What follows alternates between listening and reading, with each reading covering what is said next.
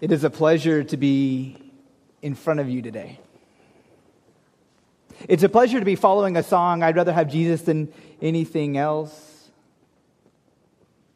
It's a pleasure to be in the midst of a Lenten season that is pointing us to Easter, to something that is to come, something that we now live in, a resurrection kind of life. And as such, the text for today is what has historically been a Palm Sunday text, but I, I want to reinterpret it for us today, and I think that maybe we can get something out of it, okay? Is that okay if we try to maybe get something out of it in spite of the fact that it's not Palm Sunday? See, I think for us, we have, a, we have a guiding metaphor that we can use here, which is windows.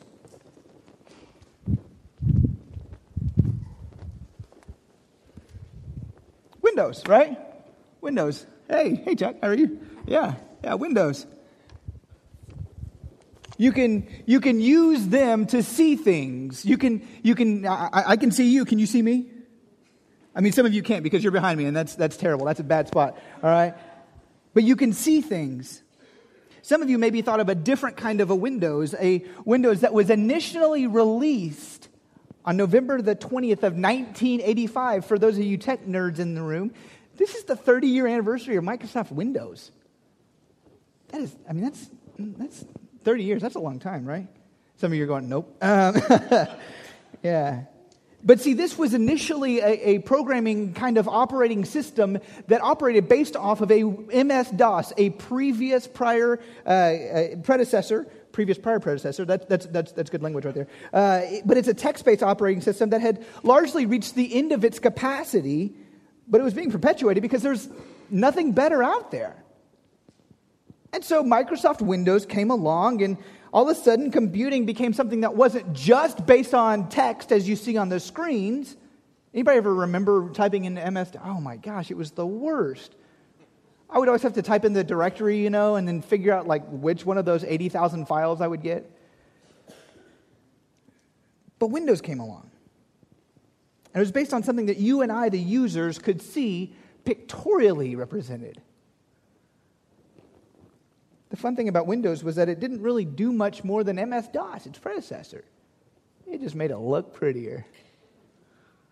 Look at that. Isn't that pretty? See, 30 years ago, we were going, yes, that is pretty. Oh my goodness, we don't just have to look at text anymore. Now we can see the various files that we have. And so, because of that, Windows gained market share to a high point of 90%. Those of you in the room who have any kind of business bone in your body, you recognize that a 90% market share is something that you would kill to have, that people have killed to have. And then Windows, it's slowly lost its, its market share to something else. Anybody know what that is? Uh, I heard it. Uh, no, to, to Android. Since 2012, across all devices, whether you're talking about you know, the, the phone that's in most of our pockets or a, a tablet, maybe you've got an iPad or some other kind of thing, or maybe you've got a laptop or a desktop, Android, they came out with their own thing. Because now you and I together, we could, we could go and do whatever we wanted to so that we could see whatever we wanted to see. We democratized Windows. Isn't that crazy? But windows, they help us to see what has always been there. They don't create something out of nothing as if it were possible for this window one day to show me the Eiffel Tower. Wouldn't that be cool? If all of a sudden you wake up and you know you go to sleep in Norman, Oklahoma, and you wake up in Norman, Oklahoma, but you see the Eiffel Tower. Or wouldn't it be cool if you saw the Taj Mahal? Or can I get an amen? Wouldn't it be good to see S&B Burger Joint again? I'm sad, all right? That, that, that was a sad moment. So today we'll be looking through three different windows of this text to see what God might have for us. But first, let's pray. Almighty God, we give our attention to you anew. We expectantly ask that you would speak to us. Now, Lord, may the words of my mouth and the meditations of all of our hearts be pleasing in your sight, O Lord, our rock and our redeemer. And all of God's people said, See, it's only at first glance that the text for today, Matthew chapter 21, verses 1 to 22, if you've got your Bible, go ahead and open it. We're not putting it on, on the screen. Okay, I, I, I, like, I like Bibles, okay? I, I, I like these things. They're, they're, they're good, okay? They, they, they, help us. So we're going to actually turn to them, okay? If you've got an electronic Bible, uh, you get a free pass this week, all right? But next week, just go ahead and bring your physical one, all right? It's, it's, it's okay, all right? So it looks like we're celebrating Palm Sunday a week early. As they approached Jerusalem and came to Bethphage, this is Matthew 21, verse 1, Jesus sent two disciples. Luke is going to tell us that it's Peter and John, saying to them, Go to the village ahead of you, and at once you will find a donkey tied there with her colt by her. Untie them and bring them to me. If anyone says anything to you, say that the Lord needs them, and he will send them right away. This took place to fulfill what was spoken to the prophet. Say to daughter Zion, See, your king comes to you, gentle and riding on a donkey, on a colt, the foal of a donkey. And the disciples went and did as Jesus had instructed them. They brought the donkey and the colt and placed their cloaks on them for Jesus to sit on. A very large crowd spread their cloaks on the road, while others cut branches from the trees and spread them on the road. The crowds that went ahead of him and those that followed shouted, Hosanna to the Son of David! Blessed is he who comes in the name of the Lord. Hosanna in the highest heaven. And when Jesus entered Jerusalem, the whole city was stirred and asked, Who is this? And the crowds answered, This is Jesus, the prophet from Nazareth in Galilee. Now, I know what you're thinking. You're thinking we already read that. Okay, well, let's read something that we haven't read yet. Verse 12 Jesus entered the temple courts and drove out all who were buying and selling there. He overturned the tables of the money changers and the benches of those selling doves. It is written, he said to them, My house we call a house of prayer, but you are making it a den of robbers. And the blind and the lame came to him at the temple, and he healed them. But when the chief priests and the teachers of the law saw the wonderful things he did and the children shouting in the temple courts, Hosanna to the Son of David, they were indignant. Do you hear what these children are saying? They asked him. Yes, replied Jesus. Have you never read from the lips of children and infants, You, Lord, have called forth your praise? And he left them and went out of the city to Bethany, where he spent the night. And early in the morning, as Jesus was on his way back to the city, he was hungry. And seeing a fig tree by the road, he went up to it, but found nothing on it except leaves. Then he said to it, May you never bear fruit again. Immediately the tree withered. When the disciples saw this, they were amazed. How did the fig tree wither so quickly? Jesus replied, Truly, I tell you, if you have faith and do not doubt, not only can you do what has been done to the fig tree, but you also can say to this mountain, Go throw yourself into the sea, and it will be done. If you believe, you will receive whatever you ask for in prayer. Seems like we're celebrating Palm Sunday a week early, isn't it? At first, that's what I thought whenever I looked at this. But I mean, there's a method to this madness. See, next week we'll all be together. We'll all be in here. We'll baptize some folks. We'll do a little bit of this, do, do a little bit of that. Uh, uh, Dr. Reiber, was that, were, did you the one, were you the one who told us about Holy Week stuff earlier? Yep. Okay, good. Yeah. So we've got Holy Week stuff going on. But next week, we're going to be reading the story. We're going to be preaching the story of Jesus and cross and all of that to set us up for resurrection the next week. So, you know, we, we, are doing something different next week. We're all together. It's, it's going to be a little bit different kind of service. So we're just, you know, hitting fast forward a little bit, okay? But as we look at these verses, what do we call those first 11 verses? Of the Bible. You, your Bible may have a heading there. Okay, those didn't. Uh, uh, those weren't didn't come with, with the very beginning of the Bibles. Okay, I have an old King James Bible that my grandpa gave me. Okay, and, and, and it doesn't have chapter headings. It just has verses. Okay, anybody else know what I'm talking about? Yeah. So what is your Bible? What does that section heading say there? Triumphant entry. Find, find for me the word triumphant in, in, in this text.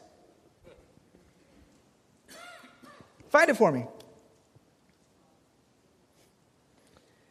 See, Matthew goes to great pains to frame this as not something that's a triumphant entry, but something that's a royal entry. If you look at the, the, the text in Zechariah 9 9, it'll be on the screen here in just a moment. we see that the words triumphant is in there. But compare this to the text that you're looking at. Which words does he leave out?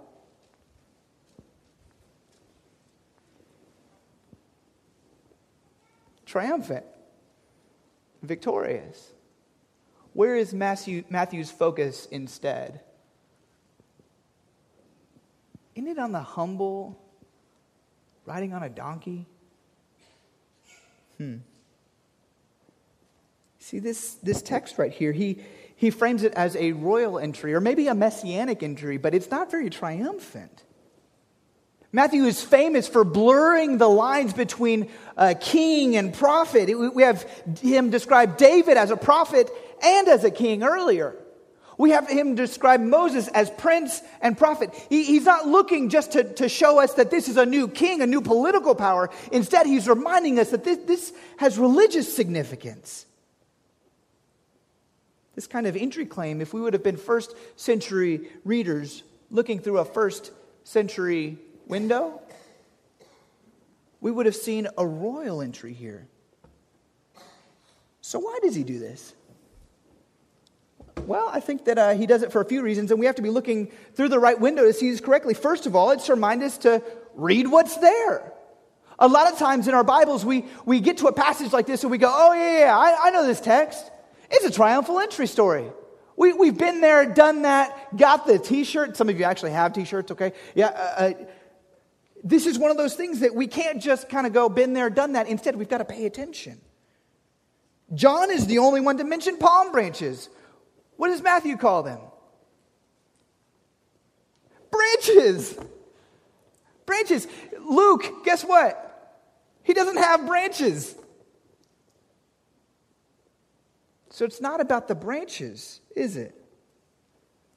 Matthew and Mark, they have leafy branches. It's a, it's a reminder back to a Leviticus passage that lists palm branches, but it's, they're right next to willow and elm and all these other kinds of branches. I mean, we just have branches.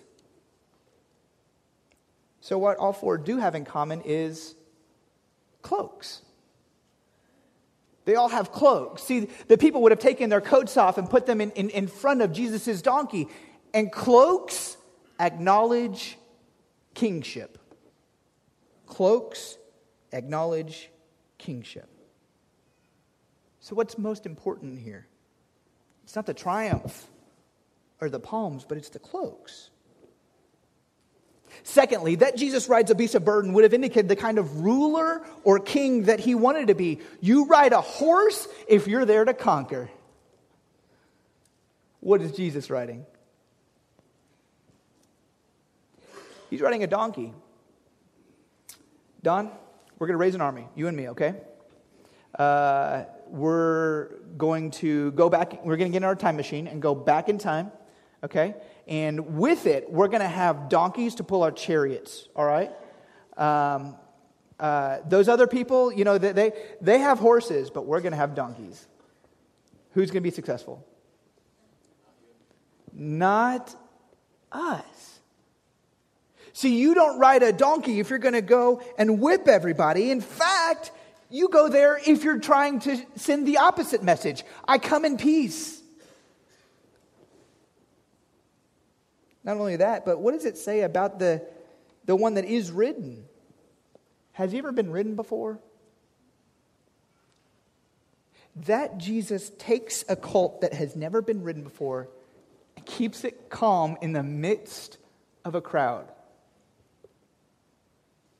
shows us that we have something special on our hands. Have you ever known one of those people who they just exuded peace? calm, quietness. You get around them, and whatever you bring to the table in terms of frustration or anger or angst, it just kind of melts away the more that you spend time with them. Anybody have anybody like that? Okay, I'm the only one. That's fine. I, am the only one with my hands up. That, that's fine. I have somebody like that in my life, though. Somebody who just kind of quiets the storm. And in the same way, this donkey that's never been ridden before, he's calm, he's quiet.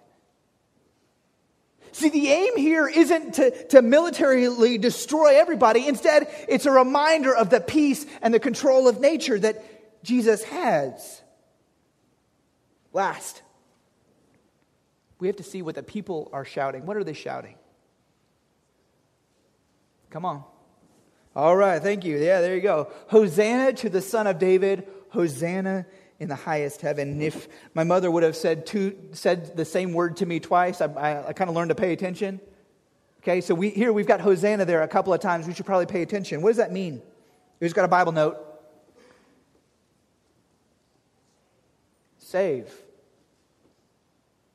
And it's a plea, it's a prayer to save now. There's, there's, a, there's a, a current expectation on that. But the Jews, don't they already know salvation? Aren't they already well acquainted with exactly what's going on and what has gone on over the period of time through which they're going? They already know salvation. But somewhere deep within them, they sense that there is something more kingship, peace, salvation, all wrapped up in one act the people, some of your Bibles say they were, they were stirred or they were in turmoil. The noun form of this Greek verb is seismos. The adjectival form is seismic. It's, if we were to literally translate this, we would say that the people were earthquaked. Here in Oklahoma, we know a little bit about earthquakes recently, don't we? Anybody been through an earthquake? Come on. I mean, if you live in Oklahoma, you've been through an earthquake, all right? Yeah. When was the last time that you experienced a personal earthquake? The loss of a job, maybe, the loss of a loved one, the world around you crumbling.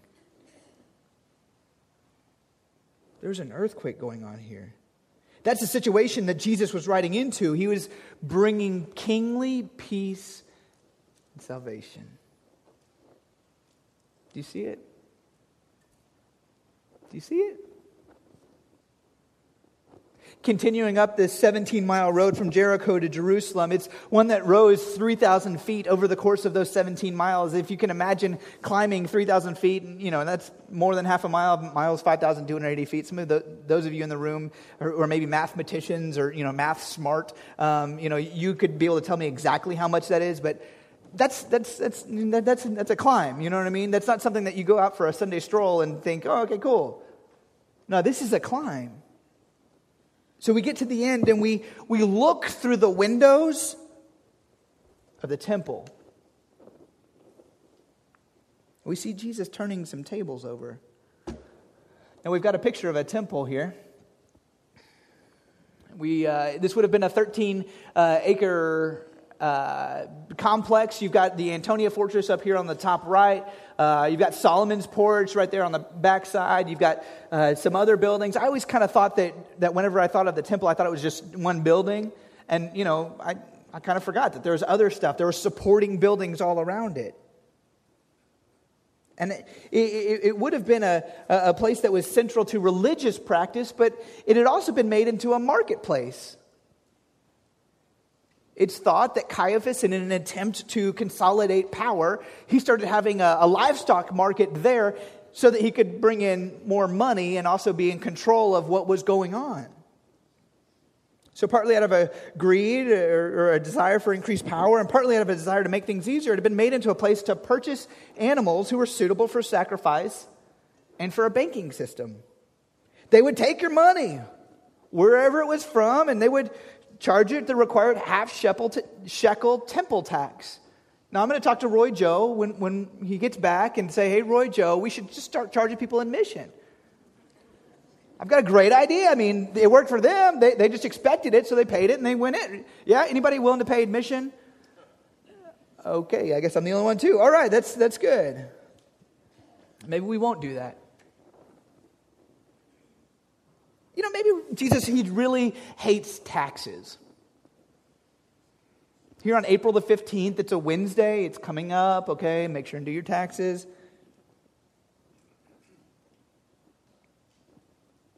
But I would bet that Jesus doesn't hate taxes.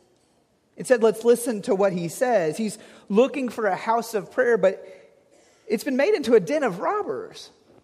It's a quotation from Isaiah 56 7 that tells us that the temple should be a house of prayer. This place should be a house of prayer. Something that I imagine would be difficult with all the livestock around. Can you imagine if we used the balcony up here for a livestock pen? Sorry, folks, got to move. We need it for livestock. Or uh, anybody willing to help me close this in? We're to make a sheep pen here, okay? Uh, I mean, you know, we've already got kind of walls, you know, so we just have to kind of close this a little bit more. What do you think? You, you, anybody willing to help me out with that? Or uh, goats. Goats. Um, where, where could we put goats in here?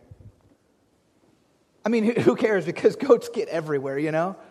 Anybody ever had goats? Goats are the worst. Um, unless you like goats, in which case I guess they're not the worst. Um, can you imagine how crazy it would be with all this livestock around? I'll never forget when I was a, a senior in high school, I was visiting one of my friends, and he was a, a freshman at Texas Tech University. Anybody know where I'm going with this? When you're driving to Lubbock, what do you smell? You smell livestock, don't you? Can you imagine coming to church and smelling that? Can you imagine coming to church, a place that should be a house of prayer, and instead seeing pigs over here, or, or you, you, know, goats over there, or sheep over there? Pigs would have been unclean, but I mean, it's pretty terrible. You know, I mean, and, and not only that, but you'd have to have a place for food, and you'd have to have a place for food, you know? I mean, it, it's. Hmm. Not much of that would put me in a praying mood unless I was praying that those things be removed from here. Unless we miss out. And it wasn't just the sellers who were driven out of the temple. Look at what, what your text says. Verse 12 Jesus entered the temple courts and drove out all who were buying and selling. The buyers, too. You know, there's an alter, alternate reading for the, the word robbers here. It's very interesting to me. It could also mean nationalistic rebels. People who come into a place that should serve religious purposes and instead trying to hijack that for political gain. As such, the temple could have more closely res- resembled a political gathering than a religious gathering. Uh, new business idea, okay? The, the, temple tax, that didn't seem to, to fly very well, okay? Instead, let's rent out this space on Sunday mornings for pick your favorite candidate uh, when the next election comes along. Anybody, anybody open to that? We'll just cancel Sunday services. Is that okay? No, because what is this place? Isn't it a sacred space? It is a place where we walk in together and together, whether individually or corporately, we say, God, we want something from you today.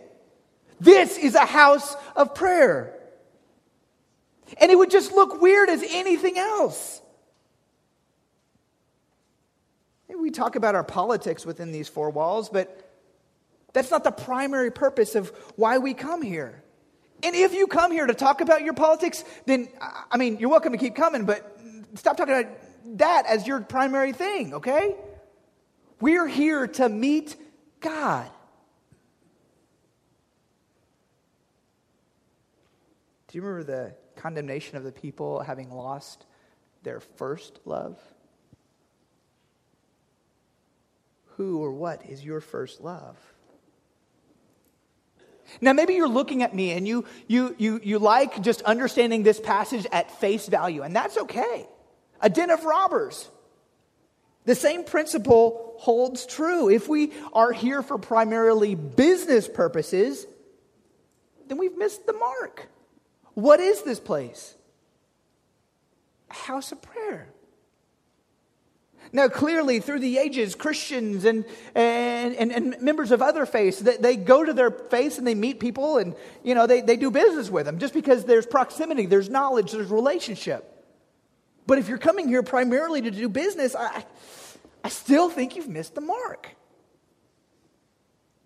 It's weird how sometimes we let other things enter our faith so that we look at God plus business or faith plus politics. Anytime that people try to attach uh, anything to God or faith, that's the point where bright lights go beep, beep, beep. I mean, we should be going, I don't know that that's actually true. So, looking through this window, I see Jesus who's committed to letting God things be God things. At the end of this story, we have Jesus making the unclean clean. Look at verse 14. The blind and the lame came to him at the temple and he healed them. They would have been unable to go into the temple because of their uncleanness. He is now inviting them in a powerful way, in a demonstrative way. Come in. You are invited.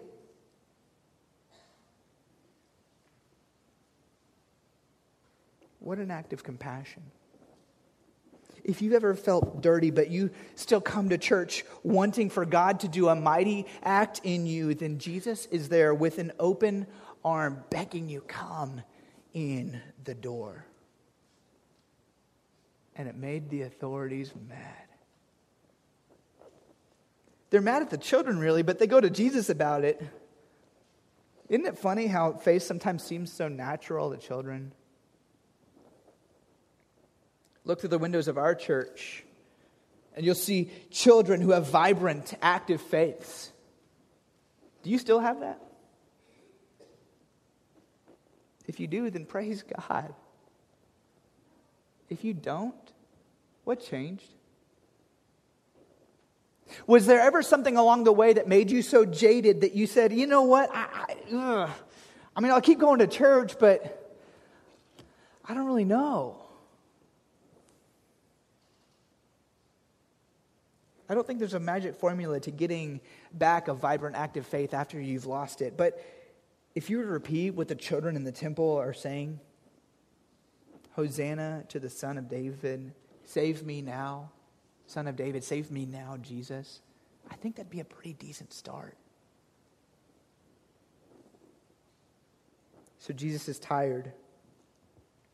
He goes out to Bethany, the hometown of Lazarus, Mary, and Martha. Maybe he stays with them. Maybe he stays with other friends. Maybe he just camps out on the side of the road. We don't know. He sleeps. He wakes. He's hungry. And I'm not just talking a little hungry, I'm talking he's hungry. Have you ever known anybody who was hangry? You know, I'm talking about they're angry until they get some food in them one of my friends in business school, his name was Carlos. He was a hangry guy, you know. He'd walk in and he'd be just frustrated. Oh man, I, I hate this, I hate that, and you just hand him a Clif Bar and go, dude, you need to, you know, step out in the hall for a second. He'd come back in and he'd go, oh yeah, I'm ready to go. So Jesus, he's not just a little bit hungry. He's talking curse a fig tree hungry. Anybody have a ton of experience with figs outside of eating them in Newton form? I thought about just, you know, buying like 30 boxes of fig Newtons and then, you know, putting them at, at the doors here. But I was fairly certain that I'd have 32 boxes of fig Newtons left. I didn't know anything about figs. So I found, uh, so I, I, did a ton of research this last week, and I found out that figs and fig leaves they all sprout out at about the same time. Look, look, we, look at the picture that's on the monitors. We've got figs there. We've got leaves. They come at about the same time. This is different than, than other kinds of fruit trees. However, sometimes the green and unripe figs, you can see one there in that little bunch. They uh, that sometimes uh, they'll just drop all of them from a tree for no real good reason. And you can still eat the green fig tree, the, the green figs. It's not like going up to a. Have anybody ever had an unripe cherry? Oh. Un, oh gosh, unripe cherries are, oh my gosh, they're terrible. There's a reason why nobody sells unripe cherries. If you were to go to Crest and say, Yes, I'd like some unripe cherries, please, they would say, We don't have unripe cherries. What are you doing? Get out of here. But green, unripe figs, you can still eat them. They're still pretty good. But sometimes all of the green, unripe figs, they just drop to the ground. No, no reason why. And so what that leaves is, well, leaves.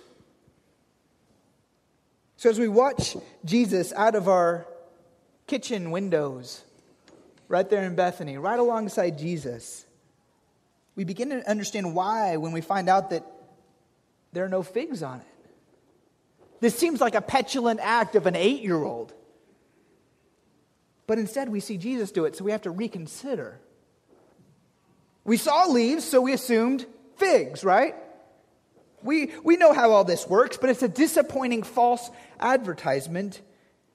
It's a show of life that promised fruit, yet was bearing none. It's a show of life, of bearing fruit, yet bears none. Are any of our lives that way? See, the people would have known about, uh, about figs in this area. So that forces us to look into the windows of our own souls. Are we creating Jesus in our own image? Have we overlaid triumphalism where we should be reading peaceful salvation? maybe we've tried to tack on business or politics or our faith, baptizing them so that we feel better about it. But in the end, creating loud, noisy temples that are unsuitable as houses of prayer. Or finally, as we look into the windows of our own souls, we see that maybe we've made a show of bearing fruit, but we're spiritually barren. We've ended up with pretty leaves that belie what's not really there. So what? I think our answer lies in the last two verses, verses 21 and 22. Oftentimes, these verses are abused, and instead of continuing to do that, I, I want to suggest that we don't need a, a, a perfect faith, but instead a growing faith. Prayer and faith can save us from fruitlessness and destruction. But all of us, all of us must remember who to turn to, which window to look at. Let's pray.